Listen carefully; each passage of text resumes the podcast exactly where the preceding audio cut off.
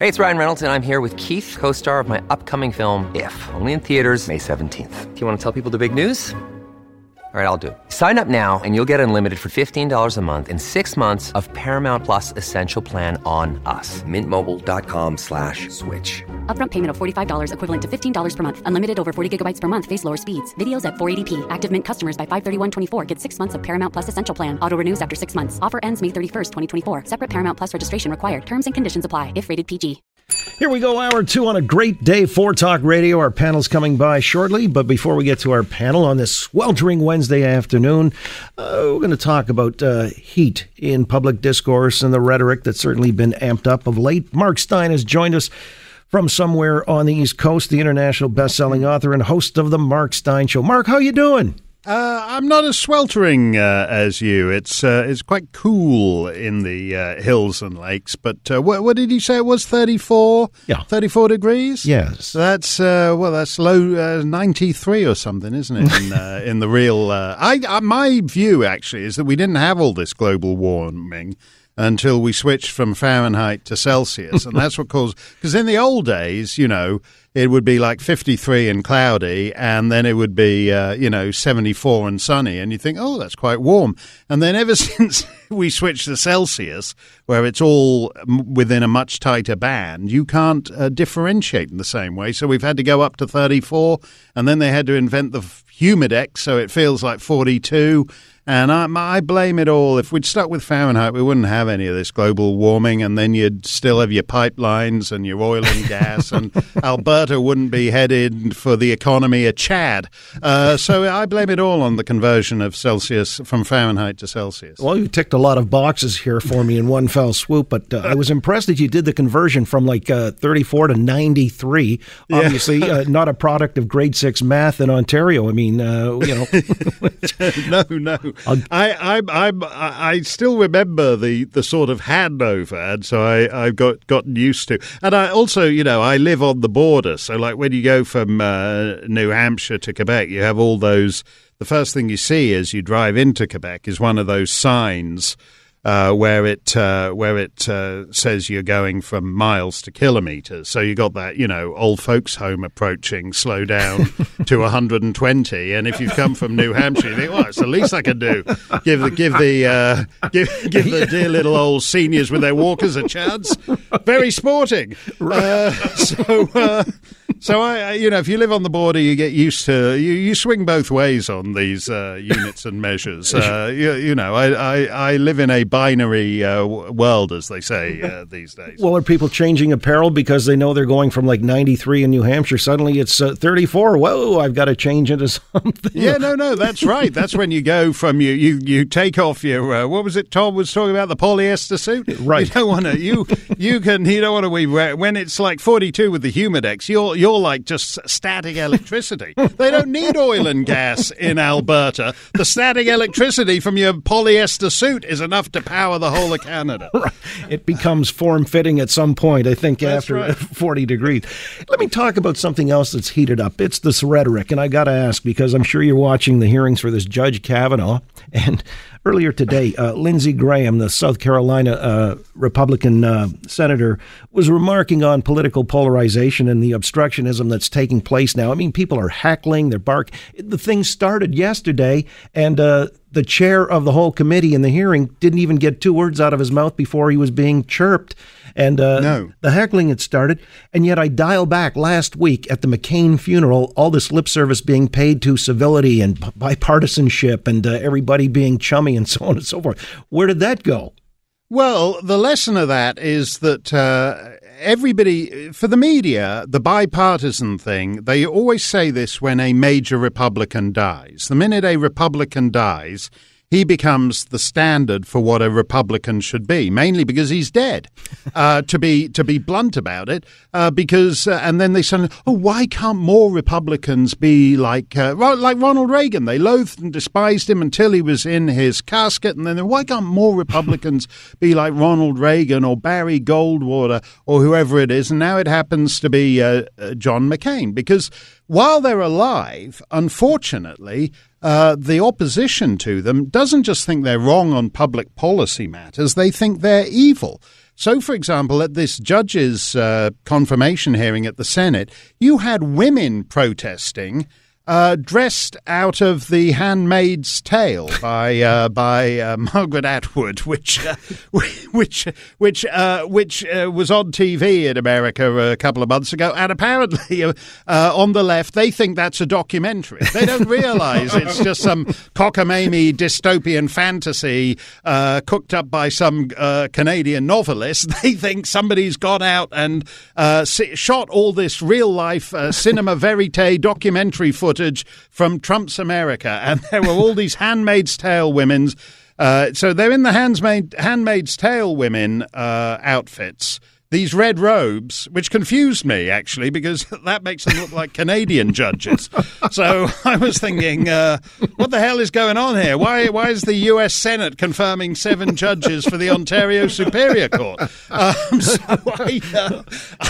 I didn't know what that was about. And but that's how they think. And today there was like men walking around covered in plastic, like sort of a giant condom, who are saying that they're men for choice and they support this Code Pink women's group. So they're and that's actually 42 with the Humidex. God knows what it's like when you're walking around inside a giant condom all day long. But so they think the other side is evil. And they think this Judge Kavanaugh guy just wants to put women in the old Handmaid's Tale outfits and use them as breeding mares on holiday weekends. And they seriously believe that. And there's not actually, once you decide that, once you're getting up in the morning and thinking, oh, I think I'll go to the United States Senate today. Where's my Handmaid's Tale outfit? It's not actually possible to have any serious political discussion. Again, with Mark Steyn, well, you know, and we see it manifest in different ways. I mean, it's called now the resistance. And even Doug Ford, you know, the new administration here in the province, you've got the Elementary Teachers Union seeking a court injunction against their sex ed curriculum. This is Ford's sex ed curriculum. So they're going to court, even on his reducing counsel from 47 down to 25, which most legal experts say is his prerogative. The Trans Mountain Pipeline challenge. There's another case. Everybody seems like lawfare now is the place to adjudicate these things rather than, you know, the Democratic legislatures. So what's going on with that, Mark? Because the resistance believes that these, you call them evil types, have to be stopped at any cost. Well, I do disagree with the, as you put it, the lawfare, because I think essentially nullifying the people's vote and telling them that elections make no difference is very dangerous. And I don't think actually the role of the Supreme Court, where you have these sort of 9 robed arbiters of everything that matters, I think is actually a perversion of the American Constitution and not what the framers founded. But it is certainly not something that is a normal view of life in elsewhere in the common law tradition, like Canada and the rest of the Commonwealth. And so this idea that courts, that judges settle what are essentially public policy questions is actually a betrayal of 8 centuries of jurisprudence in our tradition. And the thing about it, the danger of it is you're essentially telling people elections make no difference. Oh, you can elect Doug Ford, but we're going to tie him up in court so he won't be able to do anything. And that's actually a very dangerous lesson to teach a free people. It's not going to end anywhere good if you keep doing that. Well, and that complaint had arisen with the ruling by the Federal Court of Appeals there on the Trans Mountain Pipeline. I read an interesting piece in the Post on the weekend, Rex Murphy, suggesting that Justin Trudeau on this whole file has betrayed the people of Alberta and Canada because he's more beholden to Paris, meaning the climate change agenda, than he is to Calgary. How do you respond? Yeah, I think he has a point about that. And I also think Rex had a good point in that column. That moderate politicians, and that includes a lot of what you might call soft conservatives, think that there's a kind of a middle ground where you can meet these people on. And there isn't, actually, because they're not doing it in good faith. Their actual position is they want no oil and gas industry in the Dominion of Canada from coast to coast to coast. And their objective is that Fort McMurray should look like one of these Atlantic fishing communities where they all used to go out and get the cod, and they used to have the sealing and all the rest of it. And it should be actually reduced to the same state some of those Atlantic communities are. That's actually their objective. And so you can't actually find a good faith middle ground with them. And that's a critical point of understanding. And they're spending a huge amount of money. Tom Steyer, who's one of the big billionaires, and his whole big thing is climate change. And he's running candidates, and he's talking about maybe running for president himself. These people actually do not want any kind of oil and gas industry in Alberta. And if that sounds slightly crazy, well, you see now where this ends up. You know, Mark, I've got to ask you finally, you know, on this whole matter of obstructionism by the resistance, it's playing out even on college and university campuses. I don't have to remind you, there was an interesting piece in the Post today by John Carpe, the president of the Justice Center for Constitutional Freedoms. I believe you're familiar with him. Yeah, and great guys. Yeah, he was writing that, you know, where Doug Ford here has said he would withdraw funding from colleges or universities that don't safeguard free speech. He'd like to take it a step further and see them ban the use of security fees that are used by schools as a tool for censorship. In other words, they say, well, you can't have Ann Coulter speaking here. We're going to cost $20,000 in security, and the student union can't, or the student group can't pay for it, the pro-life group or whomever on campus. And so it nullifies their choice of free expression and so on and so forth.